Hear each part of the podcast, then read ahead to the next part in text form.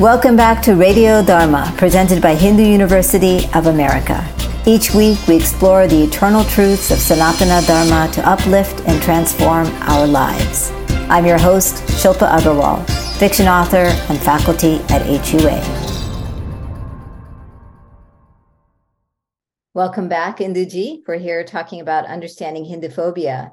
And one thing that struck me in your previous answer, which was at the kind of beginning of it, where you talked about standing up and um, speaking out, that is pretty powerful because I would say that many of us who grew up here and maybe even in India have internalized Hinduphobia.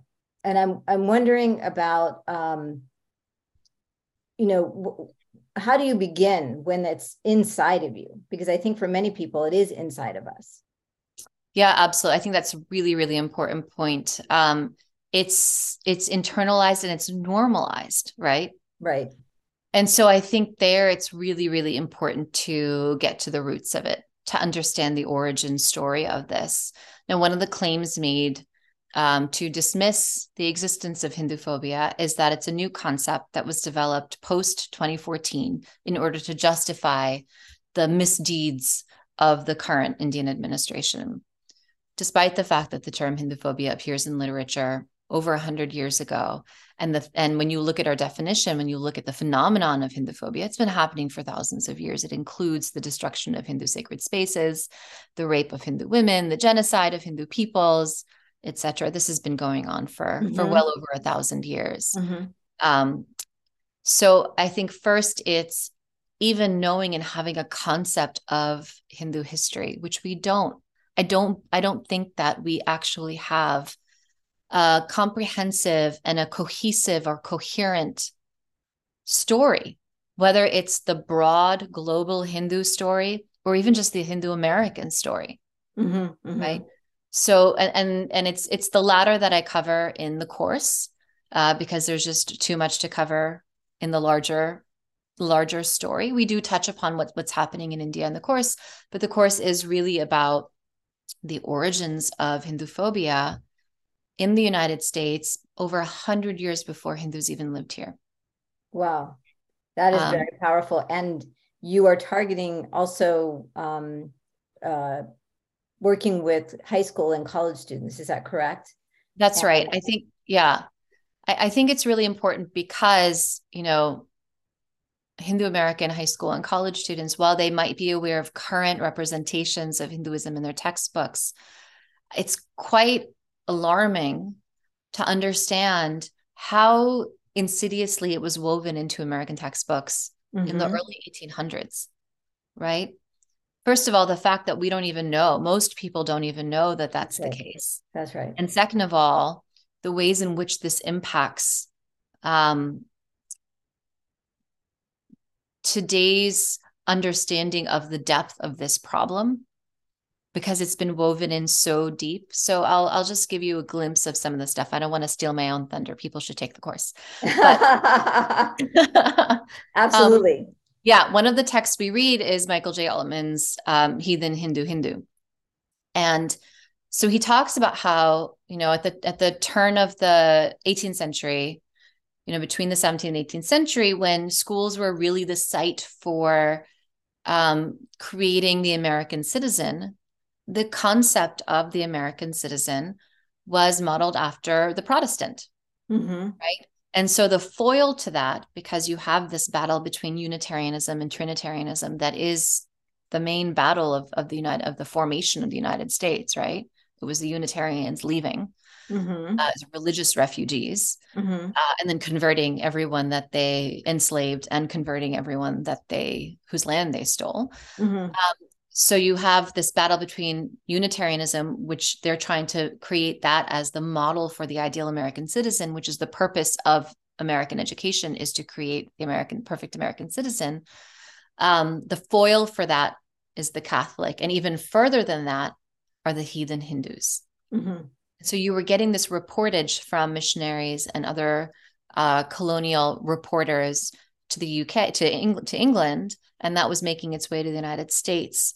And so in American textbooks or through teaching practices were stories of the heathen Hindu child who was being abused and misguided and all of these other things by his heathen parents and community. And it was only when he converted to Christianity that he became liberated, liberated and was educatable and could actually progress in society. That's right. That makes sense. And it, as you're talking about that, it reminds me of the article you you recently published in America American Kahani magazine, where you speak about Hinduphobia as um, colonized education in the form of psychological attack. And I thought that was a very succinct and powerful way of stating it. And I'm interested to hear more about your thoughts on this idea of education as, as psychological attack. Of course, we've seen it in terms of indigenous communities here in America, but in our own community. Yeah, absolutely. So again, if we're talking about the United States, because I think American education is a very different site than Indian education, and I know mm. a lot more about American education. Um, as early, I mean, as as I would say, as recently as hundred years ago, which in American history is a lot of time, but um, you know, when you had the the shift in immigration patterns to other different parts of Europe coming into the United States before you know 1965 you had irish people and italian people and other sort of mediterranean europeans coming in you you see literature even in a port city like even and especially in a port city like new york and also I'm, i would imagine san francisco as well you would have similar instructions but definitely new york was much more vibrant in terms of its um, uh, public education teachers are instructed to normalize their students even if it means that this creates a fissure between them and their parents. Mm, right. So they're instructed. So this is now not just not about values. This is in terms of their appearance, what they eat, how they talk. That's right. So education becomes the site, the main site of the assimilation project as mm-hmm. enacted mm-hmm. by the American government, right? Because public schools are the are the largest point of contact for immigrant families mm-hmm. Mm-hmm. that have children. Mm-hmm. And so this interaction between immigrant communities and American public schools, this tension continues to exist in in a very different way, I would say, than it does for. Um, it's similar to to um, what what was going on in the Indian boarding schools here mm-hmm. for Native American children, because you had you know kill the native, save the man type of um, education happening.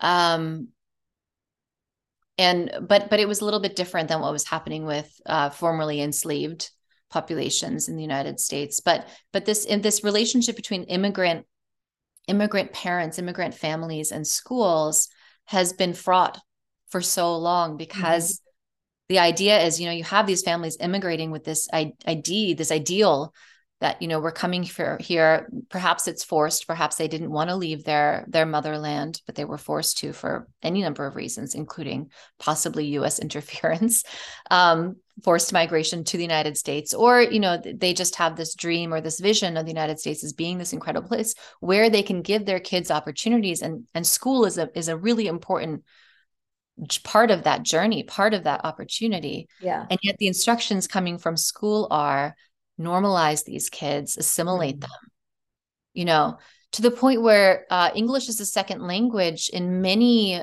districts around the world, around the country, is still classified as a learning disability. Mm-hmm. Mm-hmm. Right. That's how, you know, quote, abnormal it is to not have English be your main language here. That's right.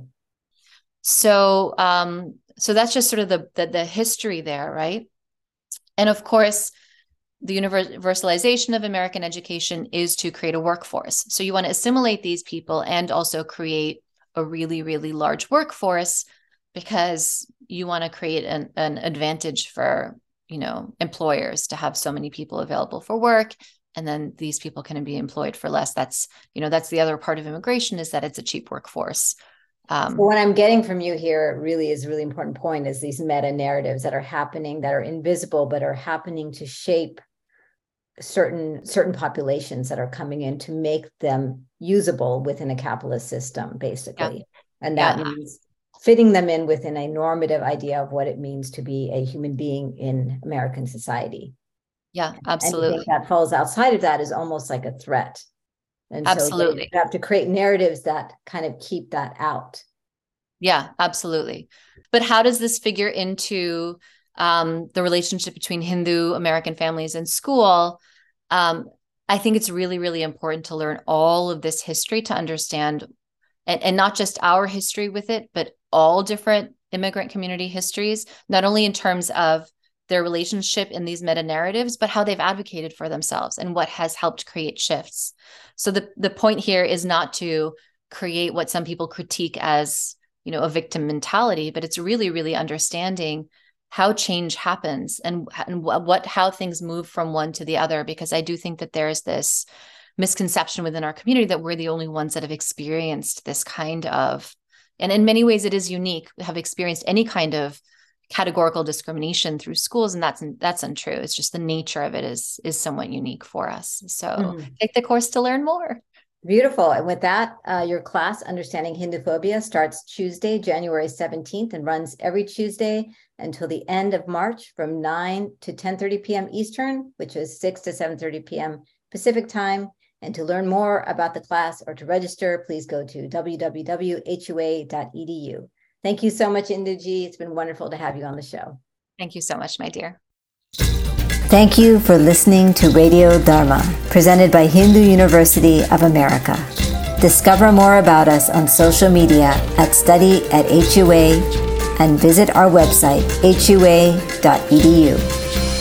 Tune in to your highest frequency every week right here on Radio Dharma.